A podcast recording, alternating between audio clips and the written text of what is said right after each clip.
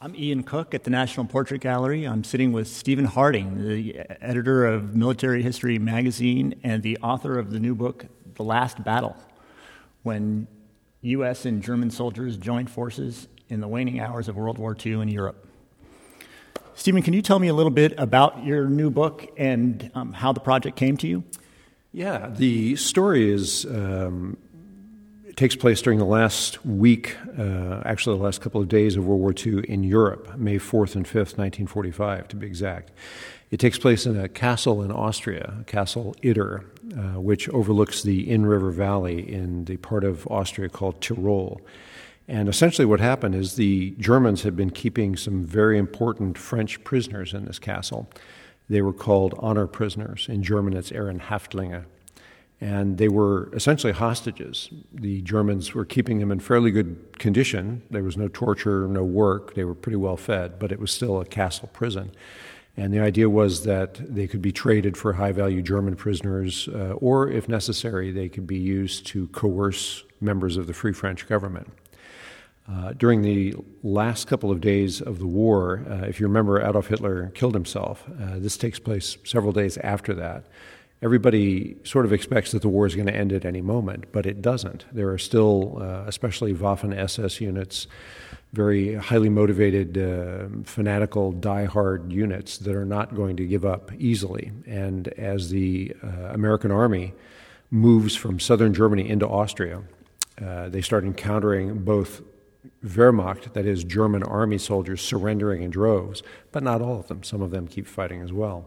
So it's a very uncertain and very dangerous time. And the book is about the rescue that was thrown together very quickly, a rescue mission, to save these uh, French V I P prisoners, because as it turned out, um, Himmler had ordered uh, their execution.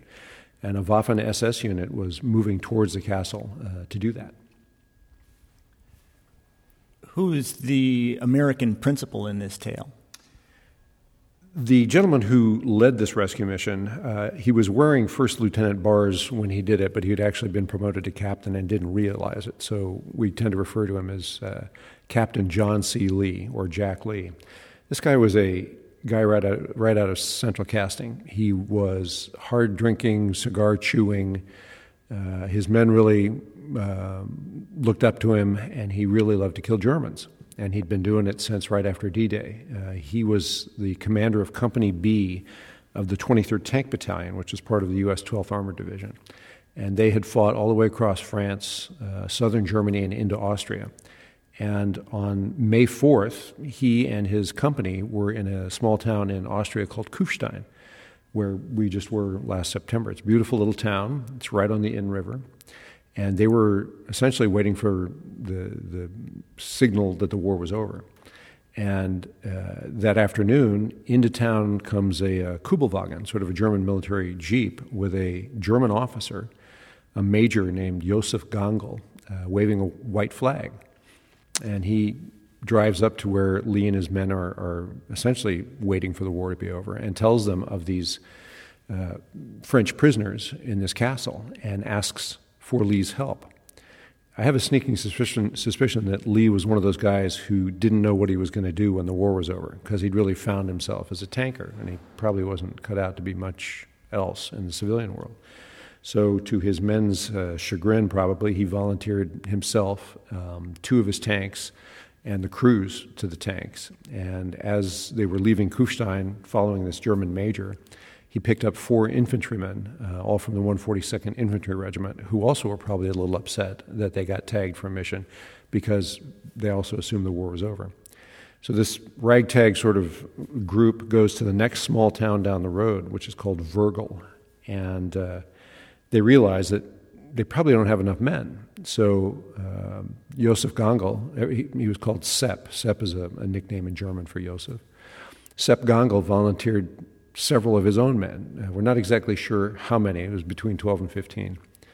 Loaded them up in trucks, and this now mixed German and American force heads up towards the castle. Now, you have to understand that Jack Lee and his men had been fighting Germans for a year and a half. These Germans, some of them, had been fighting first Russians and then the Allies for longer than that. So I can imagine there was a little bit of a tense um, situation when they all realized that they were going together. So as they started the several miles from Virgil up to the castle, they were ambushed several times by the S S. It's it's a single twisting mountain road to get up there. We drove it, and, and it's it's hair-raising without people shooting at you. So they finally get up to the castle, and the French, um, by this time, part of the reason they're in so much danger is their German guards, their S S guards, have fled. They're gone. So these uh, French folks are just sort of waiting to see what happens. And lo and behold, this what they think is the vanguard of a huge group of Americans drives up, and they're extremely disappointed to realize it's basically twelve Americans and a bunch of Germans, armed Germans. So um, Lee is in overall command, uh, and they set up the defenses. Now, this is a medieval castle. It was started in the ninth century. It had been successively uh, a fortress, um, a place where they tortured witches, which is kind of interesting. Uh, it was later a boutique hotel. It was one of the first uh, sort of ski destinations uh, in the nineteen twenties. But it's still a castle. It has crenellated battlements. It has a really strong uh, gatehouse. And there's only one way in. And that's a very narrow entrance uh, road that goes over a bridge that crosses over about a thirty-foot drop into sort of a dry moat. And the castle itself is set on a spur of this ridgeline, so the walls don't even start until you're about halfway up this chunk of mountain. And if you want to reach the walls, you have to come up vertically probably two hundred feet from this lower area, which, of course, means that you're under observation by anybody in the castle. So they set up their defenses, um, and of course I'm leaving out huge chunks of, of the story. Uh, and then early the next morning, the S S unit that had been tasked to execute these French prisoners shows up, and the battle begins. And you say that these um, that the French prisoners are, are high-value prisoners. Do, do you mean um, folks from the officer corps, run-of-the-mill wealthy, or who are these French prisoners? And why are they particularly valuable? There were uh, fourteen French prisoners in Castle Itter total, ten men and four women. And when I say high value, I mean two former prime ministers, Paul Reynaud and Edouard Daladier, two former chiefs of staff of the French army, uh, Maxime Weygand and uh, Maurice Gamelin. And I apologize for mangling the French. She speaks it, I don't. Um, plus, there were there was a, a very well-known labor leader, Léon Jouhaux, Jouhaux, um, and there were two members, uh, two former members of the Vichy French government. One was Jean Borotra, who had been, uh, in the interwar period, one of the most famous tennis players in the world.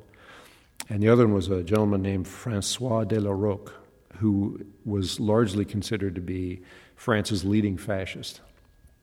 And yet, um, although they had been members of Marshal Pétain's collaborationist government, they uh, crossed Pétain and ended up being handed over to the Germans.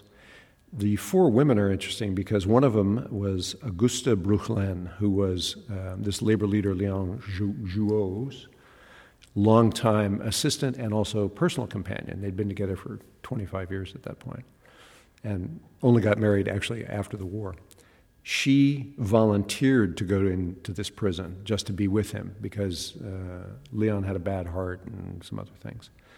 Um, a couple of the people who were prisoners, um, one was a gentleman named Marcel Granger, absolutely unimportant. He was a, a French planner and a reserve officer in the French army.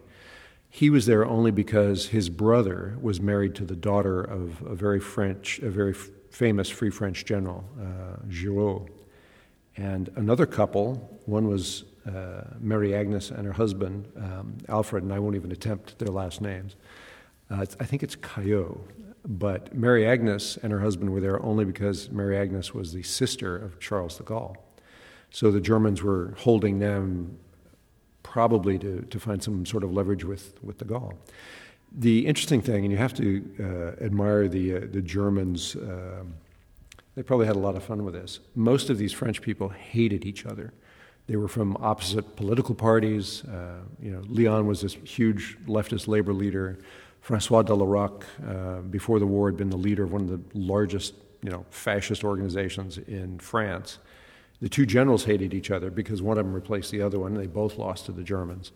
And Paul Reynaud and Edouard Daladier, the former prime ministers, uh, although they had earlier in their careers been friends, ended up as political rivals. And in the pre or in the interwar period, their mistresses hated each other. So that kind of went from there. This is typically French. So uh, for the uh, some of them were there for three years almost. They basically avoided each other, which is kind of, even though Castle Itter is a castle, it's not a huge castle, and there's not a whole lot of places to. to hide. And they all took their meals in the same room at the same time, but they would sit at separate tables and just ignore each other. So there was one other um, gentleman that we should uh, talk about.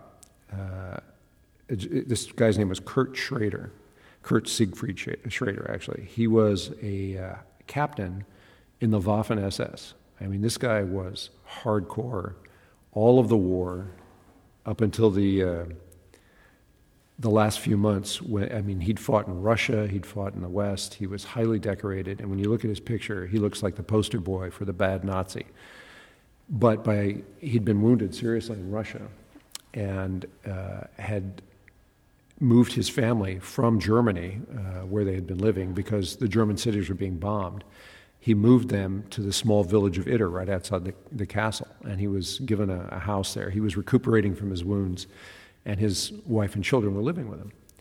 And when the Germans who'd been guarding the castle decided to leave, the commander of the guard force, a, a captain named Wimmer, who was a really bad guy all the way around, he didn't want to seem like he was not doing his duty, so he basically drafted this recovering Waffen-S S officer to be in charge of the prisoners or to take responsibility for them. So I'm not sure what a, a gentleman using crutches was going to do. He had no weapons. Um, but when the Americans uh, and, and their German allies showed up, Schrader threw in with them. So we have American soldiers, German army soldiers, a Waffen-S S officer, and a bunch of French people who don't like each other.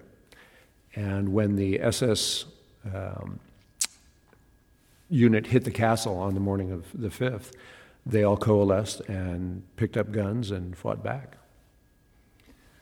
It sets the stage for a great Memorial Day weekend read for y'all. If you'll indulge one more question, um, I, I think a lot of people figure we've heard most of the stories there are to hear about World War Two by now. Can you tell me how you unearthed this one? Yeah, I think the first part of that is the reason most people never heard for, about this. It was a very small event right at the end of the war in Europe, and Americans especially, but pretty much everyone, was tired of the war. And for Americans, their attention was focused more on the Pacific, because remember that war went on uh, in the Pacific for uh, some months longer. I first heard about this story of Castle Itter thirty years ago when I was a staff historian at the U S Army Center of Military History. Um, Doctor Fred Beck, who was uh, one of my uh, supervisors, knew of this story and had started to put a file together intending to write about it himself, but he ended not ended up not doing that and asked me if I wanted the file. So I said, sure, it sounds like a great story. And then I basically put the file away for twenty-five years. Um, you know, life happens. You get married, you have children, you work. Uh, and then in two thousand four, I was uh, on an assignment for the magazine I was working for then in San Francisco, and I was invited to a cocktail party where I started telling this story to a gentleman who was also there. And he turned out to be Bryce Zabel, a, a very well-known uh, Hollywood screenwriter. And he said what everybody says, this will make a great movie. So he and I sort of started working on um, a script. He was writing the script with, with my input. And in two thousand eight, I wrote this story up as an article for World War Two magazine, uh, which is part of the Weider History Group, for which I now work. And about uh, two years ago, I thought, you know, this is crazy. This this really needs to be a book. It's a great story. And by the way, I found out that some of the things I'd written in the article were incorrect because I was just going on the most easily available information. So I dug into it, did a whole bunch more research, found out the story, and I was able to track down three people who actually took part in the battle. Um, all very nice gentlemen, but all in their mid-nineties now. And I interviewed all of them. Um, and I tracked down a whole bunch of records at the National Archives in Germany and Austria and France. My wife translated a lot of French documents for me. Um, I hired a German translator because although I lived in Germany for five years, my German is not good enough to, to translate. And uh, it all kind of came together. And so that's how we ended up with the book. And my agent, as soon as I handed this to him, he said, we can uh, we can sell this immediately. And he was as good as his word. He sold it within days uh, to De Capo, which is part of the Perseus Group. And especially, it's been out officially since uh, May fourth. And in that time, it's now, um, depending on what hour you look at it, it's in the it's always been in the top five or six of Amazon's best-selling history books. Um, it's already in reprint, uh, and we are waiting to find out uh, about a sale of the script. Stephen Harding's The Last Battle. When U S and German soldiers joined forces in the waning hours of World War Two in Europe, is in our bookstore and yours. Thanks very much. Thanks for asking me.